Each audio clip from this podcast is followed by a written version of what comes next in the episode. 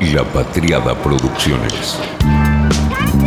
¿Sabés lo que sos vos? Una anaconda con memoria sos.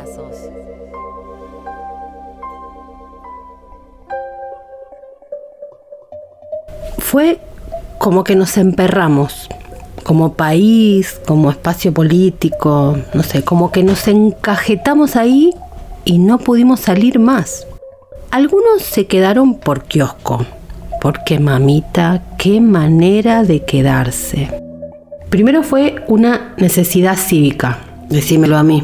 Lo que más bronca me da es que los que a veces me corren, justo a mí, justo a mí, yo les enseñaba a pensar los medios, cuando muchos que hoy vociferan estaban con la sociedad rural. Porque con la 125 empezó la cosa masiva, ¿eh? no después arman la historia piacere y capricho y se la compran, bravo. Qué paciencia que tenemos. Hoy muchos la siguen porque desconocen lo que pasa, porque son vagos, porque son tercos, porque son ignorantes. Otros siguen hablando solamente de los medios porque han armado kioscazos de eso. Aportan cero. Son un meme. Son un meme. Bueno, um, primero fue necesidad cívica. Fue alfabetizar mediáticamente a la población. Fue una necesidad cívica. Me acuerdo las primeras veces cuando decía que la objetividad no existe, uy, se enojaban. Yo explicaba que siempre se habla desde un punto de vista, desde una perspectiva, que uno no puede desprenderse de quién es para hablar. Hoy nos parece obvio. ¿Sabes lo que era? La facultad incluso pero cuando eran las charlas por fuera del ámbito universitario, mmm, cómo se enojaban. Cuando decía que en la selección de lo que se dice o lo que se toma hay una elección ideológica, consciente o inconsciente, pero ahí hay un punto de vista, una decisión política, consciente o inconsciente. Se enojaban los periodistas. Ni hablar, me acuerdo cuando se conoció el informe sobre la cobertura de la 125, ese que hice en aquel momento, me salieron a la yugular con una virulencia, porque se podía hablar de todo, ¿viste? Pero no de los medios. En ese momento era riesgoso hablar, no era fácil hablar. Hoy, más cualquiera. Muchos de los que hoy me corren decían que ese informe era demasiado K. Muchos de los que hoy hablan desde el corazón del patria, ¿eh? Ay, qué paciencia que tenemos. Bueno. En ese momento fue complicado porque, claro, decirle a alguien que todo lo que había creído toda su vida, eso de que los medios eran objetivos, no era así, que todo eso no existía, era como decirles que habían vivido engañados. Y obvio que es duro, yo lo reentiendo eso, obvio que la reacción era el enojo, más vale. Pero siempre me pareció que al poder, ese que te construye, que te moldea, no el que adjetiva, ese se lo ve, el que te prepara a lo que sos. A ese hay que desnudarlo. Hoy la vociferación sobre medios es un meme. De hecho hay un meme. El rol de los medios, estrellita, estrellita en Twitter. Cuando no había memes, ya era un meme. Así que imagínate. Lo del rol de los medios ya pasó. Porque el poder de los medios ya no es el que era. Ya no hay mucho más que desnudar ahí ya no es el que era ni durante todo el siglo XX, ni el que era incluso al principio de este siglo. El mundo cambió, y si la política o lo politizado no lo entiende, si no entiende que el mundo cambió, lo primero que pasa es que no sabe ni de qué hablar, ni a quién hablarle, ni con quién habla o dónde hablarle.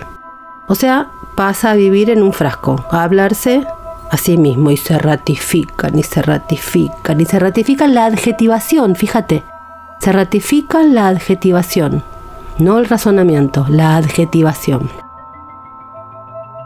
Siempre pensé que esta idea de educación cívica es central. No porque me parezca iluminista, sino básicamente porque tenés que saber qué puerta hay que patear cuando querés que tu queja se oiga. Si te equivocas de puerta no te van a escuchar, tenés que saber cuál puerta ir a tirar abajo.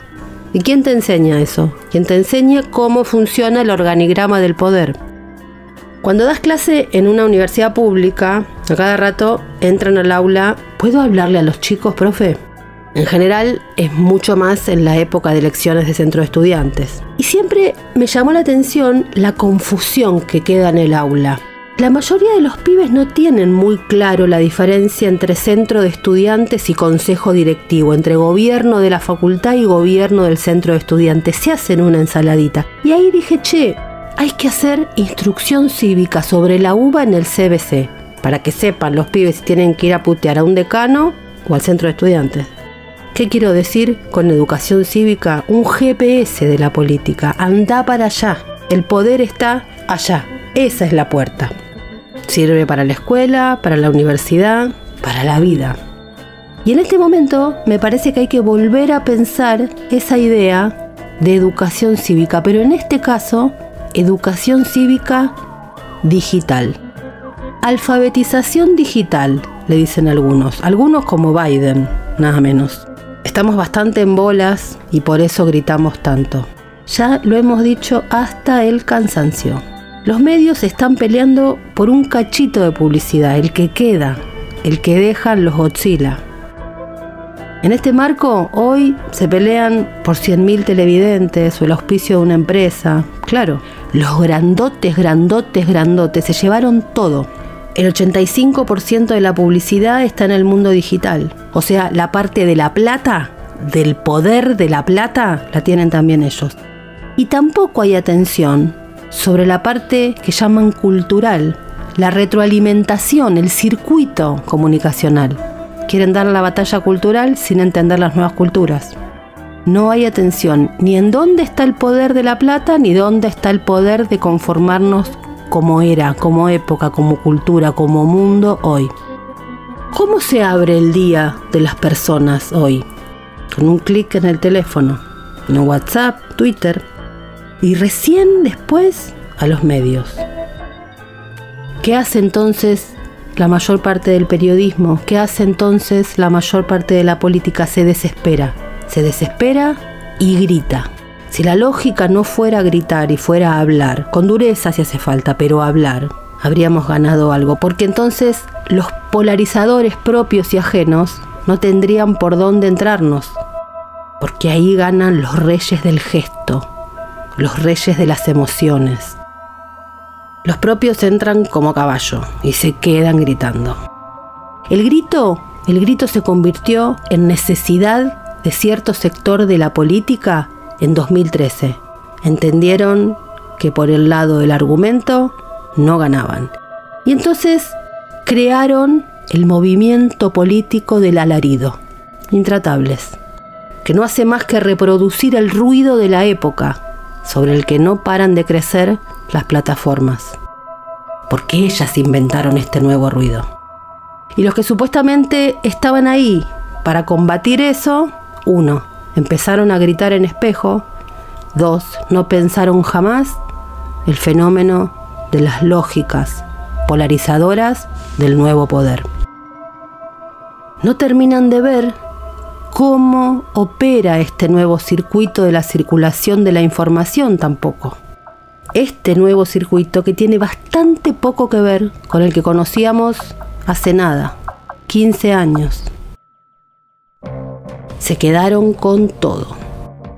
Si hay una palabra cara a la humanidad es amigo, más que amor te diría, amigo, ¿cómo te quiero amigo querido? Un día vino uno, un pelirrojo feo, un nerd, y ¿qué hizo? Se la quedó.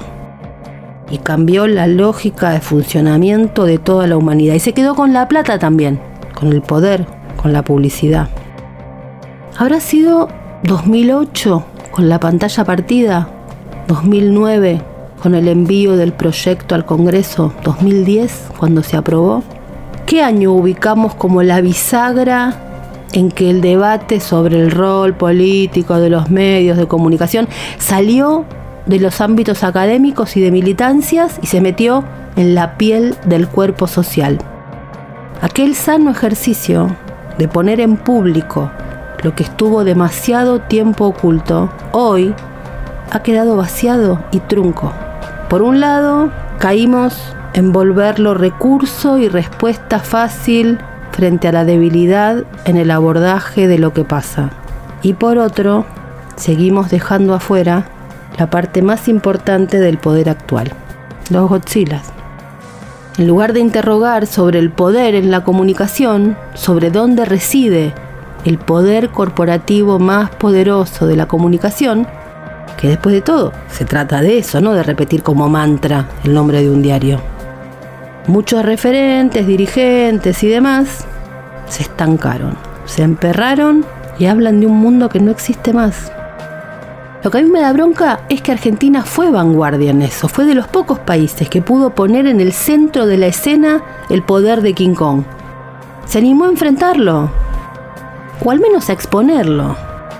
Pero hoy estamos a nada de convertirnos en el meme más grande del mundo. Una causa noble vuelta a meme. Es que los años pasaron, vinieron otros actores, cambiaron las lógicas y los que estaban ahí disputando se anabolizaron. Y ahí están los Godzilla, los monstruos grandes que pisan de un modo jamás visto en la humanidad. Entonces, para pensar la comunicación, si tenemos que abordar las dos perspectivas, la económica y la cultural, ¿cómo puede ser que no estemos hablando de estas empresas que cuestan 4 o 5 PBI de muchos de nuestros países? ¿Cómo puede ser que no estemos hablando de modo masivo sobre cómo puede ser que un tipo se nos quedó con la palabra amigo?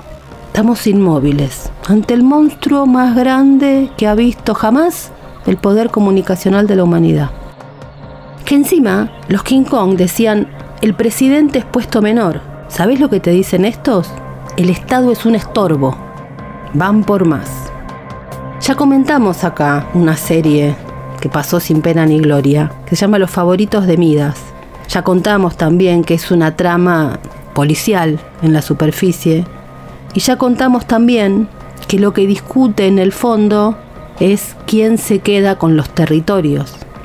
Uno de los personajes, una mujer que representa a estos Godzillas, que ven en los medios instituciones perimidas, dice, tenemos todo lo que tiene un país, menos el territorio.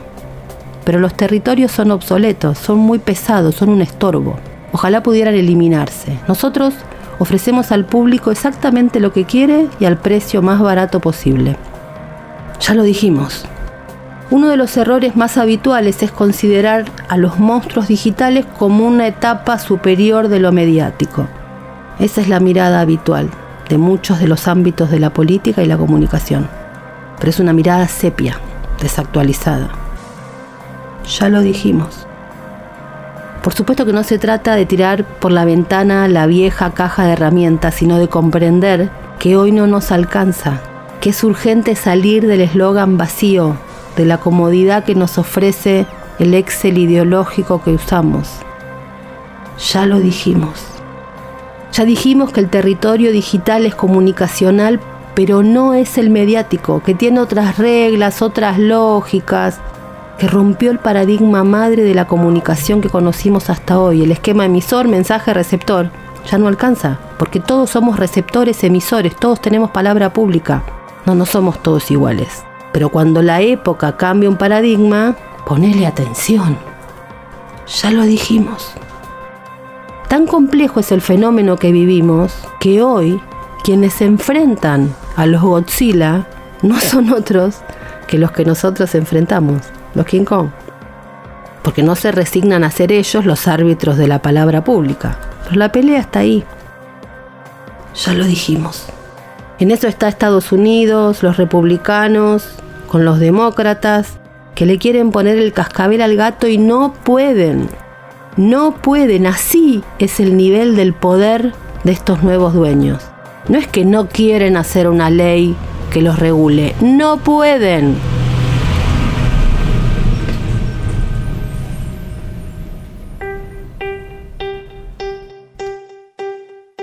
Y además, ¿cómo se regula lo que no tiene fronteras físicas? ¿Con qué límites jurisdiccionales? Tenemos todo lo que tiene un país, menos el territorio. Pero los territorios son obsoletos, son muy pesados, son un estorbo, decía el personaje de esa mujer en esa serie. Ya lo dijimos. En esta cruzada están los demócratas, los republicanos, el Papa Francisco, en esa encíclica maravillosa Fratelli Tutti demostró ser de los pocos en el mundo que comprenden cabalmente el fenómeno. Está la Unión Europea, se la pasa metiéndole multas y multas y multas y nada.